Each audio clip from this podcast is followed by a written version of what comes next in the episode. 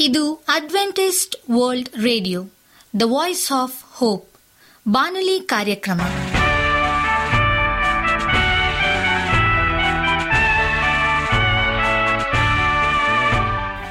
ನಮಸ್ಕಾರ ಪ್ರೀತಿಯ ಕೇಳುಗರೆ, ನಾನು ನಿಮ್ಮ ಆಕಾಂಕ್ಷ ಪಾಲ್.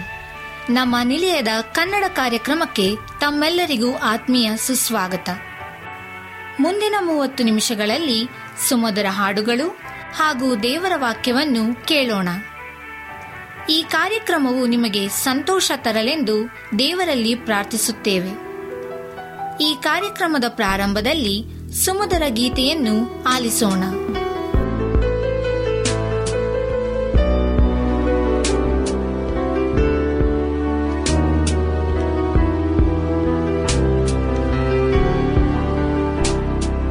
ನಿನ್ನ ಸನಿಧಕ್ಕೆ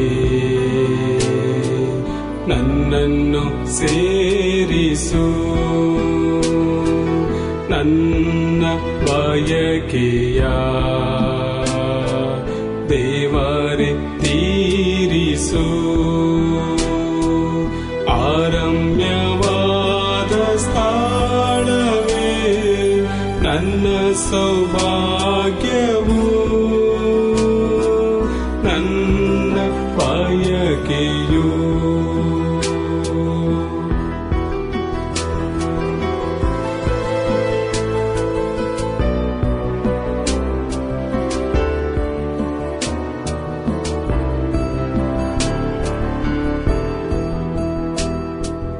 ಹಂಬಲಿಸುತ್ತ ಕುಂದಿತು.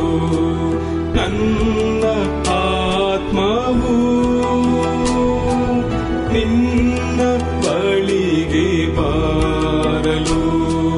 ಕೃಪೆಯ ತೋರಿಸು.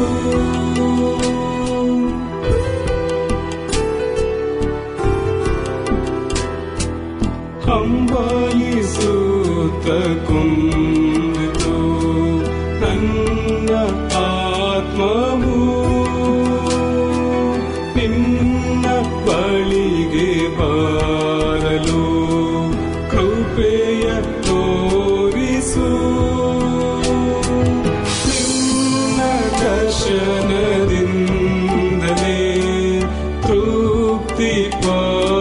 Isu Inna darshanadi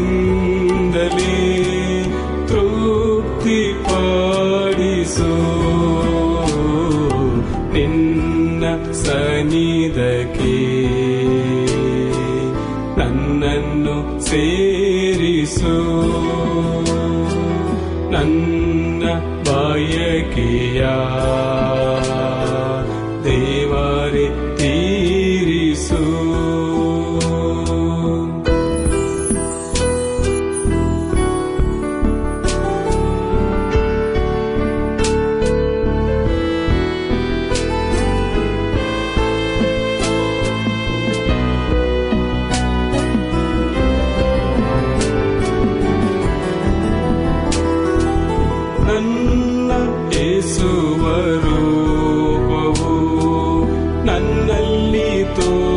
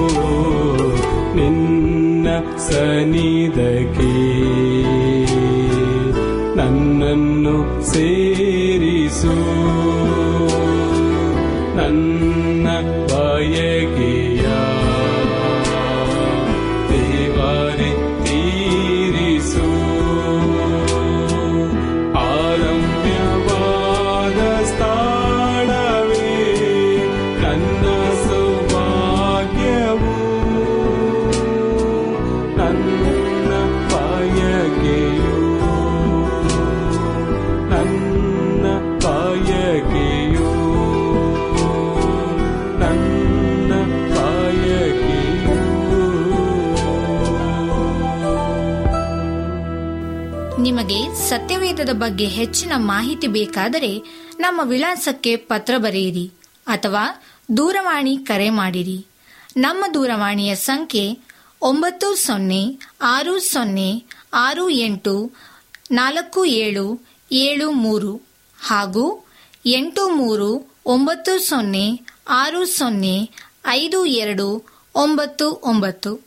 ನಮ್ಮ ವಿಳಾಸ Adventist media centre SDA mission compound Salisbury Park, Market Yard post, Pune ನಾಲ್ಕು ಒಂದು ಒಂದು ಸೊನ್ನೆ ಮೂರು ಏಳು ಮಹಾರಾಷ್ಟ್ರ. ಈಗ ನಮ್ಮ ಬಾನಲಿ ಬೋಧಕರಾದಂಥ ಸುರೇಂದ್ರ ರವರಿಂದ ದೇವರ ವಾಕ್ಯವನ್ನು ಕೇಳೋಣ. ನಮಸ್ಕಾರ ಆತ್ಮೀಯ ಕೇಳಿಗರೆ. ಇದು ಅಡ್ವೆಂಟಿಸ್ಟ್ ವರ್ಲ್ಡ್ ರೇಡಿಯೋ ಅರ್ಪಿಸುವ ಅನುದಿನದ ಮನ್ನ ಬಾನುಲಿ ಕಾರ್ಯಕ್ರಮಕ್ಕೆ ತಮ್ಮೆಲ್ಲರಿಗೂ ನಿಮ್ಮ ಬಾನುಲಿ ಬೋಧಕನಾದ ಸುರೇಂದ್ರನು ಮಾಡುವ ನಮಸ್ಕಾರಗಳು. ಈ ಬಾನುಲಿ ಕಾರ್ಯಕ್ರಮವು ತಮ್ಮೆಲ್ಲರಿಗೂ ಸಂತಸ ತಂದಿದೆ ಎಂಬುದಾಗಿ ನಾವು ನಂಬುತ್ತೇವೆ ಮತ್ತು ನಿಮಗಾಗಿ ನಿತ್ಯವೂ ಪ್ರಾರ್ಥಿಸುತ್ತೇವೆ. ನಿಮ್ಮ ಅನಿಸಿಕೆ ಹಾಗೂ ಸಲಹೆ, ಪ್ರಾರ್ಥನಾ ವಿಜ್ಞಾಪನೆಗಳು ಇರುವುದಾದರೆ ನೀವು ನಮಗೆ ಪತ್ರಗಳ ಮೂಲಕವಾಗಿ ಅಥವಾ ದೂರವಾಣಿ ಮೂಲಕವಾಗಿ ಸಲ್ಲಿಸಬಹುದು. ನಮ್ಮ ದೂರವಾಣಿ ಸಂಖ್ಯೆಯು ಒಂಬತ್ತು ಸೊನ್ನೆ ಆರು ಸೊನ್ನೆ ಆರು ಎಂಟು ನಾಲ್ಕು ಏಳು ಏಳು ಮೂರು.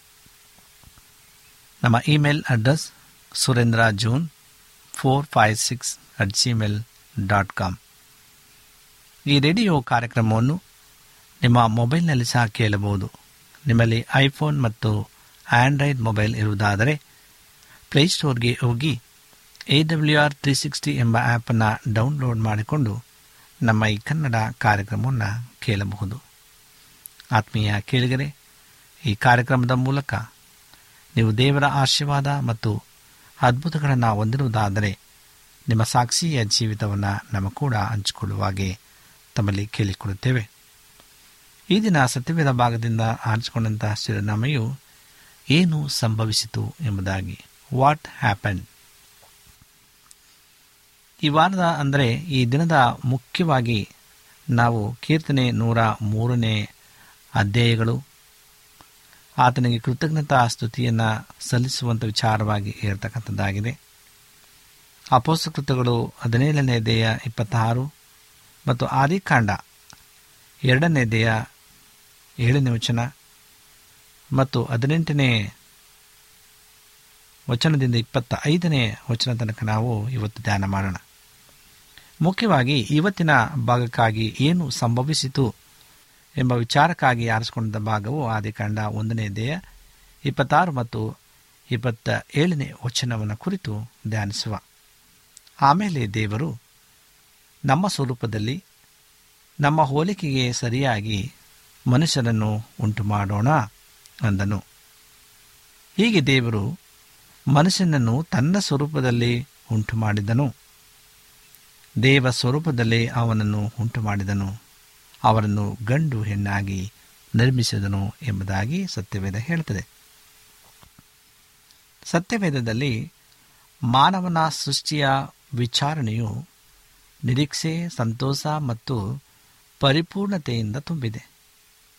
ಪ್ರತಿದಿನವೂ ಸೃಷ್ಟಿ ಕಾರ್ಯವಾದ ಮೇಲೆ ದೇವರು ಅದನ್ನು ಒಳ್ಳೆಯದೆಂದು ನೋಡಿದನು ಎಂಬ ಹೇಳಿಕೆಯನ್ನು ಹೊಂದಿದೆ.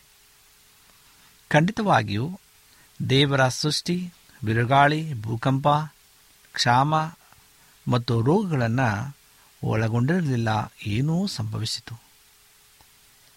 ಆರನೇ ದಿನದ ಸೃಷ್ಟಿ ಕಾರ್ಯವು ದೇವರು ಅದನ್ನು ಬಹಳ ಒಳ್ಳೆಯದೆಂದು ನೋಡಿದನು ಎಂಬ ದೈವಿಕ ಉಚ್ಚಾರಣೆಯಿಂದ ಮುಕ್ತಾಯವಾಗುತ್ತದೆ. ದೇವರು ಆರನೆಯ ದಿನದಲ್ಲಿ ಮನುಷ್ಯನನ್ನು ತನ್ನ ಸ್ವರೂಪದಲ್ಲಿ ಉಂಟು ಮಾಡಿದ್ದರಿಂದ ಯಾವುದಕ್ಕೂ ಒಂದು ವಿಶಿಷ್ಟತೆ ಇಲ್ಲದಿರುವುದರಿಂದ ಅದು ಬಹಳ ಒಳ್ಳೆಯದಾಗಿತ್ತೆಂದು ಆದಿಕಾಂಡವು ವಿವರಿಸುತ್ತದೆ. ಹೌದು. ಮನುಷ್ಯನು ದೇವರ ಸ್ವರೂಪದಲ್ಲಿ ಗಂಡು ಹೆಣ್ಣಾಗಿ ಉಂಟಾದುದರಿಂದ ಅವರು ಎಲ್ಲ ವಿಧದಲ್ಲಿಯೂ ಪರಿಪೂರ್ಣರಾಗಿದ್ದರು. ಹಾಗಾಗಿ ಪರಿಪೂರ್ಣತೆಗೆ ಭಂಗ ತರುವ ಕೊಲೆಗಾರರು, ಕಳ್ಳರು, ಸುಳ್ಳರು, ಸುಲಿಗೆಕೋರರು ಮತ್ತು ಎಲ್ಲ ವಿಧದ ಕೆಡುಕರು ಅವಶ್ಯಕವಾಗಿ ಒಳಗೊಂಡಿರಲಿಲ್ಲ. ಏನು ಸಂಭವಿಸಿತು? ಈ ದಿನದ ಅಧ್ಯಾಯದಲ್ಲಿ ದೇವರು ಏನನ್ನು ಮೊದಲು ಉಂಟು ಮಾಡಿದನು ಮತ್ತು ನಂತರ ಪರಿಪೂರ್ಣವಾದ ಸೃಷ್ಟಿಗೆ ಏನು ಸಂಭವಿಸಿತು ಎಂಬುದನ್ನು ಕಲಿತೇವೆ. ಅಂತಿಮವಾಗಿ ದೇವರು ಇವುಗಳನ್ನೆಲ್ಲ ಸರಿಪಡಿಸುವುದಕ್ಕೆ ಏನು ಮಾಡ್ತಾನೆಂಬುದು ಈ ಒಂದು ಸಂದೇಶದ ವಿಷಯವಾಗಿದೆ. ಈ ಒಂದು ಸಂದೇಶದ ಕಿರುನೋಟ ಸೃಷ್ಟಿಯ ಬಗ್ಗೆ ಸತ್ಯವೇದವು ನಮಗೆ ಏನನ್ನು ಬೋಧಿಸುತ್ತದೆ? ಮಾನವನ ಜೊತೆಗೆ ದೇವರು ಎಂತಹ ಸಂಬಂಧವನ್ನು ಇಟ್ಟುಕೊಳ್ಳಲು ಬಯಸ್ತಾನೆ? ಒಳ್ಳೆಯದರ ಮತ್ತು ಕೆಟ್ಟದರ ಅರುಹನ್ನು ಹುಟ್ಟಿಸುವ ಹಣ್ಣಿನ ಮರವನ್ನು ಸೃಷ್ಟಿಸಿದ ಉದ್ದೇಶವೇನು? ಪಾಪದಲ್ಲಿ ಬಿದ್ದು ಹೋದ ಮೇಲೆ ಆದಾಮ ಮತ್ತು ಹವಣಿಗೆ ಯಾವ ನಿರೀಕ್ಷೆ ಕೊಡಲಾಯಿತು ಎಂಬ ಈ ಪ್ರಶ್ನೆಗಳನ್ನು ಕುರಿತು ನಾವು ಕಲೀಲಿಕ್ಕೆ ಹೋಗ್ತಕ್ಕಂಥರಾಗಿದೆ ಒಂದರ ಕೆಳಗೆ ಒಂದರಂತೆ ಕುಳಿತ ಆಮೆಗಳು ಎಂಬುದಾಗಿ. ಆದಿಕಾರಣ ಒಂದನೆಯದೇ ಒಂದರಲ್ಲಿ ಇರುತ್ತದೆ, ಹಾದಿಯಲ್ಲಿ ದೇವರು ಆಕಾಶವನ್ನು, ಭೂಮಿಯನ್ನು ಉಂಟು ಮಾಡಿದನು ಎಂಬುದಾಗಿ. ವಿಜ್ಞಾನಿಯೊಬ್ಬರು ಸೂರ್ಯನ ಸುತ್ತ ಸುತ್ತುವ ಗ್ರಹಗಳ ಅಕ್ಷಗಳ ಬಗ್ಗೆ ಉಪನ್ಯಾಸ ಮಾಡುತ್ತಿರುವಾಗ ಹಿರಿಯ ಮಹಿಳೆಯೊಬ್ಬರು ಎದ್ದು ನಿಂತು ಭೂಮಿಯು ದುಂಡಾಗಿರುವ ತಟ್ಟೆಯಾಗಿದ್ದು ಅದನ್ನು ಆಮೆಯೊಂದು ತನ್ನ ಬೆನ್ನಿನ ಮೇಲೆ ಒತ್ತುಕೊಂಡಿದೆ ಎಂದು ಹೇಳಿದರು. ಅದಕ್ಕೆ ಆ ವಿಜ್ಞಾನಿಯು ಆ ಮಹಿಳೆಯನ್ನು ಕುರಿತು ಅಮ್ಮನವರೇ, ಆ ಆಮೆಯು ಯಾವುದರ ಮೇಲೆ ಕುಳಿತಿದೆ ಎಂದು ಆಸ್ಯ ಮಾಡಿದರು. ಆ ಆಮೆಯು ಮತ್ತೊಂದು ಆಮೆಯ ಮೇಲೆ ಕುಳಿತಿದೆ ಎಂದು ಆ ಮಹಿಳೆಯು ಉತ್ತರ ಕೊಟ್ಟರು. ಮತ್ತೆ ವಿಜ್ಞಾನಿಯು, ಆ ಮತ್ತೊಂದು ಹಾಮಿಯು ಯಾವುದರ ಮೇಲೆ ಕುಳಿತಿದೆ ಎಂದು ಹಾಸ್ಯ ಮಾಡುತ್ತಾ ಕೇಳಿದರು. ಆ ಮತ್ತೊಂದು ಆಮೆಯು ಸಹ ಇನ್ನೊಂದು ಆಮೆಯ ಮೇಲೆ ಕುಳಿತಿದೆ. ಒಂದರ ಕೆಳಗೆ ಇನ್ನೊಂದು ಆಮೆ ಕಣಪ್ಪ ಎಂಬುದಾಗಿ ತಮ್ಮ ಬೆರಳಿನಿಂದ ಹಿರಿಯ ಮಹಿಳೆಯು ವಿಜ್ಞಾನಿಯ ಮುಖಕ್ಕೆ ತಿವಿದರು. ಈ ಕಥೆಯು ಅತಿ ಮುಖ್ಯವಾದ ಮನುಷ್ಯನ ಅಸ್ತಿತ್ವದ ಬಗ್ಗೆ ಏನು? ಇಡೀ ವಿಶ್ವವು ಯಾವ ವಿಧವಾಗಿದೆ ಎಂಬುದನ್ನು ಹೇಳುತ್ತದೆ. ನಾವು ಯಾವ ಲೋಕದಲ್ಲಿ ಇದ್ದೇವೆಯೋ, ಅದು ನಮ್ಮ ಸ್ವಂತ ಆಯ್ಕೆಯಲ್ಲ. ನಾವು ಇಲ್ಲೇಕಿದ್ದೇವೆ. ನಾವು ಇಲ್ಲಿಗೆ ಹೇಗೆ ಬಂದೆವು? ಕಡೆಯದಾಗಿ ನಾವೆಲ್ಲರೂ ಎಲ್ಲಿಗೆ ಹೋಗುತ್ತೇವೆ? ಇವು ಜನರು ಸಾಮಾನ್ಯವಾಗಿ ಹೇಳುವ ಮೂಲಭೂತವಾದಂಥ ಪ್ರಶ್ನೆಗಳಾಗಿವೆ. ಯಾಕೆಂದರೆ ನಾವ್ಯಾರು ಮತ್ತು ನಾವು ಎಲ್ಲಿಗೆ ಹೇಗೆ ಬಂದೆವು ಎಂಬುದರ ಅರಿವು ನಾವು ಇಲ್ಲಿ ಹೇಗೆ ಜೀವಿಸುತ್ತೇವೆ ಮತ್ತು ಹೇಗೆ ನಡೆದುಕೊಳ್ಳುತ್ತೇವೆ ಎಂಬುದರ ಮೇಲೆ ಪರಿಣಾಮ ಬೀರುವಂಥದ್ದಾಗಿದೆ ಇದನ್ನು ಸಂದೇಶಕ್ಕೆ ಆರಿಸಿಕೊಂಡಂಥ ಒಂದು ವಚನಗಳ ಬಗ್ಗೆ ನಾನು ನಿಮಗೆ ಹೇಳಲಿಕ್ಕೆ ಹೋಗ್ತೇನೆ. ಆದಿಕಾಂಡ ಒಂದನೆಯದೆಯ ಒಂದನೇ ವಚನ, ಕೀರ್ತನೆಗಳು ನೂರನೇ ಎದೆಯ ಮೂರನೇ ವಚನ, ಏಷಾಯನ ಪ್ರವಾದನೆ ಗ್ರಂಥ ನಲವತ್ತನೆಯದೆಯ ಇಪ್ಪತ್ತೆಂಟನೇ ವಚನ ಹೆಪೇಸದವರಿಗೆ ಬರೆದ ಪತ್ರಿಕೆ ಮೂರನೆಯದೆಯ ಒಂಬತ್ತನೇ ವಚನ ಹಾಗೂ ಇಬ್ರಿಯ ಒಂದನೆಯದೆಯ ಎರಡರಿಂದ ಹತ್ತು ವಚನಗಳು. ಈ ಮೇಲಿನ ಕೆಲವು ಪ್ರಶ್ನೆಗಳಿಗೆ ಈ ವಾಕ್ಯಗಳು ನಮಗೆ ಹೇಗೆ ತಮ್ಮದೇ ಆದಂಥ ರೀತಿಯಲ್ಲಿ ಉತ್ತರವನ್ನು ಕೊಡುತ್ತವೆ. ಈಗಾಗಲೇ ನಾನು ಆ ಪ್ರಶ್ನೆ ಏನು ಎಂಬುದಾಗಿ ನಿಮ್ಮನ್ನು ನಾನು ಕೇಳಿದ್ದೇನೆ. ಯಾವ ಒಂದು ವಿಷಯದಲ್ಲಿ ಇವುಗಳ ಮಧ್ಯೆ ಸಮಾನತೆ ಅಥವಾ ಹೋಲಿಕೆ ಇದೆ? ಆದಿಕಾಂಡ ಒಂದನೇ ಹೆದೆಯ ಒಂದು ವಚನದಲ್ಲಿ ತಿಳಿಸಿರುವ ಹಾಗೆ ಸ್ವಾರಸ್ಯಕರವಾದದ್ದೇನೆಂದರೆ ಇತರ ವಚನಗಳು ಸಹ ಹೇಳ್ತವೆ. ದೇವರು ತಾನೇ ಸೃಷ್ಟಿಕರ್ತನೆಂದು ಸಾಬೀತುಪಡಿಸಲು ಪ್ರಯತ್ನಿಸುತ್ತಿಲ್ಲ ಎಂಬುದಾಗಿ. ಈ ಅಂಶವನ್ನು ದೃಢಪಡಿಸಲು ಸವಿವರಣೆಯ ವಾದಗಳನ್ನು ಮಾಡುತ್ತಿಲ್ಲ. ಇದನ್ನು ಸಮರ್ಥಿಸಿಕೊಳ್ಳುವ, ವಿವರಿಸುವ, ಇಲ್ಲವೇ ಸಾಬೀತುಪಡಿಸುವ ಯಾವ ಪ್ರಯತ್ನವನ್ನು ಮಾಡುವ ಬದಲಾಗಿ ನೇರವಾಗಿ, ಸರಳವಾಗಿ ಮತ್ತು ಸ್ಪಷ್ಟವಾಗಿ ತಿಳಿಸುತ್ತೇವೆ. ಇದನ್ನು ನಾವು ನಂಬಿಕೆಯಿಂದ ಅಂಗೀಕಾರ ಮಾಡಿಕೊಳ್ಳುತ್ತೇವೆ ಅಥವಾ ನಿರಾಕರಿಸುತ್ತೇವೆ. ನಿಜವಾಗಿ ಹೇಳಬೇಕೆಂದರೆ, ಸೃಷ್ಟಿಯ ಒಂದು ಆ ಪ್ರಕ್ರಿಯೆ ನಡೆಯುವಾಗ ಅದನ್ನು ನೋಡಲು ನಾವ್ಯಾರೂ ಇರಲಿಲ್ಲದ ಒಂದು ಸರಳವಾದ ಕಾರಣದಿಂದ ನಂಬಿಕೆಯಿಂದ ಮಾತ್ರವೇ ಇವುಗಳನ್ನು ಒಪ್ಪಿಕೊಳ್ಳಬಹುದಾಗಿದೆ. ನಮ್ಮ ಸೃಷ್ಟಿ ಕಾರ್ಯವೇ ನಡೆಯುವಾಗ ಅಲ್ಲಿ ನಮ್ಮ ಇರುವಿಕೆಯು ಒಂದು ಅಸಾಧ್ಯವಾದ ತರ್ಕವಾಗಿದೆ. ದೈವ ಸೃಷ್ಟಿಯನ್ನು ಒಪ್ಪುವ ನಾವಾಗಲಿ, ಒಪ್ಪದಿರುವ ಜಾತ್ಯತೀತದವರಾಗಲಿ, ಸೃಷ್ಟಿಯ ಸಂಭವಗಳು ನಡೆಯುವಾಗ ಅವುಗಳನ್ನು ವೀಕ್ಷಿಸಲು ಅಲ್ಲಿಲ್ಲದವರ ಆದ್ದರಿಂದ ನಂಬಿಕೆಯ ದೃಷ್ಟಿಯಿಂದ ಮಾತ್ರ ನೋಡಬೇಕಾಗುತ್ತದೆ ಅದಾಗೂ ದೇವರು ಸಮರ್ಪಕವಾದ ಕಾರಣಗಳನ್ನು ಕೊಡದೆ ತನ್ನನ್ನು ಸೃಷ್ಟಿಕರ್ತನೆಂದು ನಂಬಿಕೊಳ್ಳಲು ನಮ್ಮನ್ನು ಕೇಳುತ್ತಿಲ್ಲ. ನಾವು ಯಾವುದನ್ನಾದರೂ ನಂಬಬೇಕು ಎಂದರೆ ಒಂದಿಷ್ಟು ಪ್ರಮಾಣದ ನಂಬಿಕೆ, ವಿಶ್ವಾಸ ನಮ್ಮಲ್ಲಿರಬೇಕು ಎಂಬ ಅರಿವನ್ನಿಟ್ಟುಕೊಂಡು ನಾವು ಕೇವಲ ಆಕಸ್ಮಿಕವಾಗಿ ಉಂಟಾಗಿಲ್ಲ. ಆದರೆ ದೇವರು ಒಂದು ಉದ್ದೇಶದಿಂದ ನಮ್ಮನ್ನು ಇಟ್ಟಿದ್ದಾನೆಂದು ನಂಬಿಕೆ ಇಡುವುದು ಒಂದು ಅರ್ಥವನ್ನು ಕೊಡುತ್ತದೆ ಎಂಬುದಕ್ಕೆ ಕಾರಣಗಳನ್ನು ನೀವು ಪಟ್ಟಿ ಮಾಡಬಹುದು. ಸೃಷ್ಟಿಕರ್ತನ ಸ್ವರೂಪದಲ್ಲಿ ಎಂಬುದಾಗಿ. ದೇವರು ಮನುಷ್ಯನನ್ನು ತನ್ನ ಸ್ವರೂಪದಲ್ಲಿ ಉಂಟು ಮಾಡಿದನು ಅವರನ್ನು ಗಂಡು ಹೆಣ್ಣಾಗಿ ನಿರ್ಮಿಸಿದನು ಎಂಬುದಾಗಿ ಸತ್ಯವೇದವು ಹೇಳುತ್ತದೆ. ಆದಿಕಾಂಡ ಒಂದನೇ ದೇಹ ಇಪ್ಪತ್ತೇಳನೇ ವಚನದಲ್ಲಿ. ಈ ಆಲೋಚನೆಯನ್ನು ಉಪಯೋಗಿಸಿಕೊಂಡು ಕೆಳಗೆ ಕೊಟ್ಟಿರುವ ಪ್ರಶ್ನೆಗಳಿಗೆ ನೀವು ಉತ್ತರವನ್ನು, ಅಂದರೆ ನಾನು ಕೇಳುವಂಥ ಪ್ರಶ್ನೆಗಳಿಗೆ ಉತ್ತರವನ್ನು ಕೊಡಬಹುದು. ಮೊದಲನೇ ಪ್ರಶ್ನೆ, ದೇವರು ನಮ್ಮನ್ನು ತನ್ನ ಸ್ವರೂಪದಲ್ಲಿ ಉಂಟು ಮಾಡಿದನೆಂಬುದರ ಅರ್ಥವೇನು? ಯಾವ ರೀತಿಯಲ್ಲಿ ನಾವು ಆತನ ಸ್ವರೂಪದಲ್ಲಿದ್ದೇವೆ?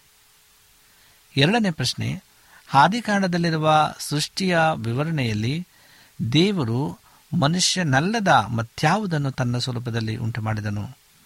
ಮತ್ಯಾವುದನ್ನು ಉಂಟು ಮಾಡಿಲ್ಲವಾದರೆ ಭೂಮಿಯಲ್ಲಿ ಉಂಟಾದ ಇತರ ಸೃಷ್ಟಿಗಳಿಗೆ ಪ್ರತಿಯಾಗಿ ಮನುಷ್ಯನ ವಿಶಿಷ್ಟವಾದ ಸ್ಥಿತಿಯ ಬಗ್ಗೆ ಇದು ಏನು ಹೇಳುತ್ತದೆ? ಈ ವೈರುಧ್ಯದಲ್ಲಿ ನಾವು ಯಾವ ಪಾಠಗಳನ್ನು ಹೊಂದಿಕೊಳ್ಳಬಹುದು? ಮೂರನೇ ಪ್ರಶ್ನೆ. ದೇವರು ಸೃಷ್ಟಿಸಿರುವ ಇತರೆ ಜಾತಿಯ ಸೃಷ್ಟಿಗಳಿಗಿಂತ ಮನುಷ್ಯನ ಜಾತಿಯನ್ನು ವಿಭಿನ್ನಪಡಿಸುವ ಮತ್ಯಾವ ಅಂಶಗಳನ್ನು ಸೃಷ್ಟಿಯ ವಿವರಣೆಯಲ್ಲಿ ನೋಡುತ್ತೇವೆ? ಆದಿಕಾಂಡ ಎರಡನೇ ದೇಹ ಏಳನೇ ವಚನ ಮತ್ತು ಹದಿನೆಂಟನೇ ದೇಹ ಇಪ್ಪತ್ತ ಐದನೇ ವಚನವನ್ನು ನೀವು ಓದುವಾಗ ಈ ಒಂದು ಮೂರು ಪ್ರಶ್ನೆಗಳಿಗೆ ಬಹಳ ಅತ್ಯುತ್ತಮವಾಗಿ ಉತ್ತರ ಸಿಕ್ಕುವಂಥದ್ದಾಗಿದೆ. ನಾವು ದೇವರ ಬಗ್ಗೆ ಮನುಷ್ಯನ ಪರಿಭಾಷೆಯಲ್ಲಿ ಮಾತನಾಡಬೇಕಾಗಿದೆ. ದೇವರು ಒಬ್ಬ ಆತ್ಮಸ್ವರೂಪನು ಎಂಬುದನ್ನು ಮರೆಯಬಾರದು. ಯೋಹಾನ ನಾಲ್ಕು ಇಪ್ಪತ್ನಾಲ್ಕರಲ್ಲಿ ಹೇಳ್ತದೆ. ಆತನು ದೈವಿಕ ಸ್ವಭಾವವನ್ನು ಹೊಂದಿರುತ್ತಾನೆ. ಮನುಷ್ಯರಾದ ನಮಗೆ ದೇವರ ವಿಷಯದಲ್ಲಿ ಬಹಳಷ್ಟು ನಿಗೂಢವಾಗಿ ಉಳಿದಿದ್ದರೂ ನಮ್ಮ ದೈಹಿಕ, ಮಾನಸಿಕ ಮತ್ತು ಆತ್ಮಿಕ ಸ್ವಭಾವಗಳು ಒಂದಿಷ್ಟು ರೀತಿಯಲ್ಲಿ ನಮ್ಮ ಸೃಷ್ಟಿಕರ್ತನನ್ನು ಪ್ರತಿಬಿಂಬಿಸ್ತವೆ ಸತ್ಯವೇದವು ನಮ್ಮ ಮಾನಸಿಕ ಮತ್ತು ಆತ್ಮಿಕ ಅಂಶಗಳಿಗೆ ಹೆಚ್ಚು ಒತ್ತು ಕೊಡುತ್ತದೆ. ಈ ಅಂಶಗಳಲ್ಲಿ ನಾವು ಬೆಳವಣಿಗೆ ಮತ್ತು ಸುಧಾರಣೆಗಳನ್ನು ಹೊಂದಿಕೊಳ್ಳಬಹುದು. ಮನುಷ್ಯನ ವಿಶಿಷ್ಟವಾದ ಮತ್ತು ಮನಸ್ಸು ದೇವರೊಂದಿಗೆ ಸಂಬಂಧವನ್ನು ಪೋಷಿಸಲು ಸಾಧ್ಯವಾಗುವಂತೆ ಮಾಡುತ್ತದೆ. ಭೂಮಿಯ ಮೇಲೆ ಸೃಷ್ಟಿಯಾದ ಇತರೆ ಜೀವಿಗಳಲ್ಲಿ ಇದು ಸಾಧ್ಯವಾಗುವುದಿಲ್ಲ. ದೇವರು ಸ್ತ್ರೀಯನ್ನು ಉಂಟು ಮಾಡಿದ ವಿಶಿಷ್ಟ ರೀತಿಯನ್ನು ಸಹ ಗಮನಿಸಿರಿ. ಪುರುಷರು ಮತ್ತು ಸ್ತ್ರೀಯರು ದೇವರ ಸ್ವರೂಪದಲ್ಲಿ ಉಂಟಾಗುವ ವಿಶೇಷವಾದ ಸೌಭಾಗ್ಯವನ್ನು ಹೀರುವರು ಹಂಚಿಕೊಂಡಿದ್ದಾರೆ. ಅವರ ಸೃಷ್ಟಿಯಲ್ಲಿ ಒಬ್ಬರು ಮತ್ತೊಬ್ಬರಿಗಿಂತ ಕೀಳು ಎಂಬ ಸುಳಿವು ಸಿಗುವುದಿಲ್ಲ. ದೇವರು ಈರ್ವರನ್ನು ಒಂದೇ ಸಾಮಗ್ರಿಯಿಂದ ಉಂಟು ಮಾಡಿದರು ದೇವರು ಇವರನ್ನು ಆರಂಭದಿಂದಲೂ ಸಮಾನರಾಗಿ ಮಾಡಿ ಅವರನ್ನು ಒಟ್ಟಾಗಿ ತನ್ನ ಜೊತೆ ವಿಶೇಷವಾದ ಸಂಬಂಧದಲ್ಲಿರುವಂತೆ ಅವರನ್ನು ಇಟ್ಟನು. ದೇವರು ಕೊಟ್ಟ ಸ್ವಭಾವವನ್ನು ದೇವರಿಗೆ ಮಹಿಮೆ ತರುವ ರೀತಿಯಲ್ಲಿ ಅಭಿವೃದ್ಧಿಪಡಿಸಿಕೊಳ್ಳಲು ಸ್ತ್ರೀ ಮತ್ತು ಪುರುಷರು ಇವರಿಬ್ಬರು ಸಮಾನವಾದಂಥ ಅವಕಾಶವನ್ನು ಹೊಂದಿದ್ದರು. ಸ್ವತಃ ದೇವರೇ ಆದಾಮನಿಗೆ ಸಂಗಾತಿಯನ್ನು ಕೊಟ್ಟನು. ದೇವರು ಆದಾಮನಿಗೆ ಸರಿಬೀಳುವಂತಹ ಸಹಕಾರಿಯನ್ನು ಅವನ ಜೊತೆ ಪ್ರೀತಿಯಲ್ಲಿ ಮತ್ತು ಸಹಾನುಭೂತಿಯಲ್ಲಿ ಒಂದಾಗಿರುವುದಕ್ಕೆ ಉಂಟು ಮಾಡಿದನು ಆದಾಮನು ಪಕ್ಕೆಯಿಂದ ತೆಗೆದ ಎಲೆಬಿನಿಂದ ಹವಳು ಮಾಡಲ್ಪಟ್ಟಳು ಎಂಬುದು ಆಕೆಯ ತಲೆಯಾಗಿ ಆತನನ್ನು ನಿಯಂತ್ರಿಸಲು ಮಾಡದೆ ಅಥವಾ ಕಾಲುಗಳಿಗಾಗಿ ತುಳಿಯಲ್ಪಡದೆ ಅವನಿಗೆ ಸಮಾನನಾಗಿ ಪಕ್ಕೆಯಲ್ಲಿದ್ದುಕೊಂಡು ಆತನಿಂದ ಪ್ರೀತಿಸಲ್ಪಟ್ಟ ಸಂರಕ್ಷಣೆ ಹೊಂದುವುದನ್ನು ಸೂಚಿಸುವಂಥದ್ದಾಗಿದೆ ಹೌದು, ಪ್ರೇರ ಶ್ರೀಮತಿ ಇ ಜಿ ವೈಟಮ್ನವರು ನಮ್ಮ ಪೂರ್ವಿಕರು ಮತ್ತು ಪ್ರವಾದಿಗಳು ಎಂಬ ಪುಟದ ಸಂಖ್ಯೆ ನಲವತ್ತ ಆರರಲ್ಲಿ ಈ ರೀತಿಯಾದಂಥ ವಿಷಯಗಳನ್ನು ಅವರು ನಮಗೆ ತಿಳಿಸುವಂತರಾಗಿದ್ದಾರೆ. ದೇವರು ಮತ್ತು ಮಾನವನು ಜೊತೆ ಜೊತೆಯಾಗಿ ಹೀಗೆ ಒಟ್ಟಾಗಿ ಜೀವಿಸ್ತಾ ಇದ್ರು. ಆದಿಕಾಂಡ ಇಪ್- ಒಂದನೆಯ ದೇಹ ಇಪ್ಪತ್ತ ಎಂಟು ಇಪ್ಪತ್ತೊಂಬತ್ತರಲ್ಲಿ ಹೇಳ್ತದೆ. ಗಮನಿಸೋಣ, ಆತನು ಅವರಲ್ಲಿರುವ ಸಂತಾಭಿವೃದ್ಧಿ ಮಾಡುವ ಸಾಮರ್ಥ್ಯದ ಬಗ್ಗೆ ಅವರಿಗೆ ಹೇಳುತ್ತಾನೆ. ಆತನು ಭೂಮಿಯಲ್ಲಿರುವ ಇತರ ಸೃಷ್ಟಿಯನ್ನು ಅವರಿಗೆ ತೋರಿಸುತ್ತಾ, ನೀವು ಬಹು ಸಂತಾನವುಳ್ಳವರಾಗಿರಿ, ಹೆಚ್ಚಿರಿ, ಭೂಮಿಯಲ್ಲಿ ತುಂಬಿಕೊಂಡು ಅದನ್ನು ವರ್ಷಪಡಿಸಿಕೊಳ್ಳಿರಿ ಎಂಬುದಾಗಿ. ಎಲ್ಲ ಜೀವಗಳ ಮೇಲೆ ದೊರೆತನ ಮಾಡಿರಿ ಎಂದು ಹೇಳುತ್ತಾನೆ.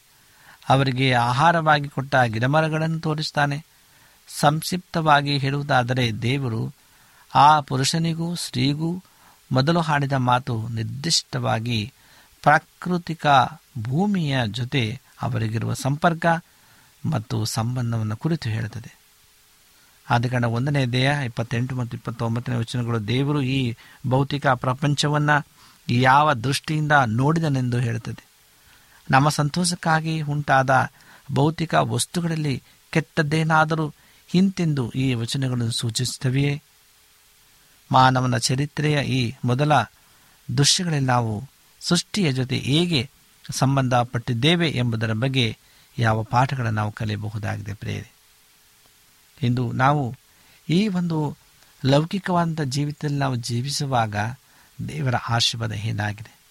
ಹಾಗೂ ಈ ಒಂದು ಮಾತಿನೊಂದಿಗೆ ದೇವರು ಮನುಷ್ಯನ ಸಂಬಂಧ ಹೊಂದಲು ಆರಂಭಿಸಿದನು. ಆತನು ಅವರೊಂದಿಗೆ ಮಾತನಾಡಿದನು, ಆಜ್ಞೆಗಳನ್ನು ಕೊಟ್ಟನು ಅವರು ಏನು ಮಾಡಬೇಕೆಂದು ಹೇಳಿದನು. ಈ ಮಾತುಗಳಲ್ಲಿ ಮನುಷ್ಯನು ತೆಗೆದುಕೊಳ್ಳಬೇಕಾಗಿರುವ ಜವಾಬ್ದಾರಿಯೂ ಸಹ ಅಡಕವಾಗಿದೆ. ದೇವರು ತಾನು ಉಂಟು ಮಾಡಿದ ಅದ್ಭುತವಾದ ಸೃಷ್ಟಿಯ ಮೇಲೆ ದೊರೆತನ ಮಾಡಬೇಕೆಂದು ಮನುಷ್ಯರಿಗೆ ಅಪ್ಪಣೆ ಕೊಟ್ಟನು ಎಂಬುದಾಗಿ. ಹೌದು ಪ್ರೇರೆ ಇವತ್ತು ದೇವರು ನಮಗೆ ಕೊಟ್ಟಿರ್ತಕ್ಕಂಥ ಈ ಜವಾಬ್ದಾರಿಕೆ ಬಹಳ ಅಮೂಲ್ಯವಾಗಿದೆ. ಆ ಸಮಯದಲ್ಲಿ ಏನು ಸಂಭವಿಸಿತು ಎಂಬುದರ ವಿಚಾರವಾಗಿ ಸತ್ಯವೇದವು ನಮಗೆ ಬಹಳ ಸ್ಪಷ್ಟವಾಗಿ ತಿಳಿಸಲ್ಪಡ್ತಕ್ಕಂಥದ್ದಾಗಿದೆ. ಆದ್ದರಿಂದ ನಾವು ಆತನ ಪ್ರೀತಿ ಹನುನತೆ ಮತ್ತು ಕರುಣೆಯಲ್ಲಿ ಸೃಷ್ಟಿಯ ಕಾಲದಲ್ಲಿ ನಾವು ಭಾಗ್ಯಗಳು ದೇವರ ಒಂದು ಸ್ವರೂಪದಲ್ಲಿ ನಾವು ಉಂಟು ಮಾಡಲ್ಪಟ್ಟಿದ್ದೇವೆ ಎಂಬುದನ್ನು ನಾವು ತಿಳಿದು ಆತನಿಗೆ ಮಹಿಮೆ ತರುವಂಥ ಮಕ್ಕಳಾಗಿ ಜೀವಿಸೋಣ ಎಂಬುದಾಗಿ ದೇವರ ವಾಕ್ಯವಾಗಿದೆ. ದೇವರ ವಾಕ್ಯಗಳನ್ನು ಆಶೀರ್ವಾದ ಮಾಡಲಿ. ನಮ್ಮ ಕಣ್ಣುಗಳನ್ನು ಮುಚ್ಚಿ ಪ್ರಾರ್ಥನೆಯನ್ನು ಮಾಡಿಕೊಳ್ಳೋಣ. ಭೂಮಿ ಆಕಾಶಗಳ ಒಡೆಯನೇ ಸರ್ವಸಕ್ತನೇ ಪರಿಶುದ್ಧನ ಅಂತ ದೇವರೇ, ನಿನಗೆ ಸ್ತೋತ್ರ. ನಿನ್ನ ಕರುಣೆ, ನಿನ್ನ ಕೃಪೆ ಅಪಾರವಾದ ಸ್ವಾಮಿ. ನೀನು ಮಾಡತಕ್ಕಂಥ ಎಲ್ಲ ಉಪಕಾರಗಳಿಗಾಗಿ ಸ್ತೋತ್ರ. ನೀನು ಕೊಟ್ಟಂಥ ಆಶೀರ್ವಾದಕ್ಕಾಗಿ ಸ್ತೋತ್ರ. ಏನು ಸಂಭವಿಸಿತು ಸೃಷ್ಟಿಯ ಕಾಲದಲ್ಲಿ ಎಂಬುದಾಗಿ ಇದನ್ನು ಕಲಿತಿದ್ದೇವೆ.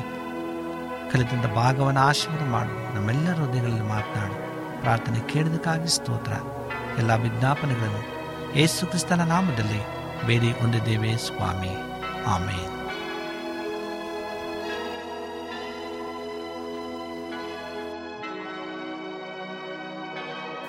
ನಿಮಗೆ ಸತ್ಯವೇದದ ಬಗ್ಗೆ ಹೆಚ್ಚಿನ ಮಾಹಿತಿ ಬೇಕಾದರೆ ನಮ್ಮ ವಿಳಾಸಕ್ಕೆ ಪತ್ರ ಬರೆಯಿರಿ ಅಥವಾ ದೂರವಾಣಿ ಕರೆ ಮಾಡಿರಿ. ನಮ್ಮ ದೂರವಾಣಿಯ ಸಂಖ್ಯೆ ಒಂಬತ್ತು ಸೊನ್ನೆ ಆರು ಸೊನ್ನೆ ಆರು ಎಂಟು ನಾಲ್ಕು ಏಳು ಏಳು ಮೂರು ಹಾಗೂ ಎಂಟು ಮೂರು ಒಂಬತ್ತು ಸೊನ್ನೆ ಆರು ಸೊನ್ನೆ ಐದು ಎರಡು ಒಂಬತ್ತು ಒಂಬತ್ತು. ನಮ್ಮ ವಿಳಾಸ Adventist media centre S D A mission compound Salisbury Park Market Yard post Pune ನಾಲ್ಕು ಒಂದು ಒಂದು ಸೊನ್ನೆ ಮೂರು ಏಳು, ಮಹಾರಾಷ್ಟ್ರ. ಮತ್ತೆ ಮುಂದಿನ ಕಾರ್ಯಕ್ರಮದಲ್ಲಿ ಭೇಟಿಯಾಗುವ. ನಮಸ್ಕಾರಗಳು.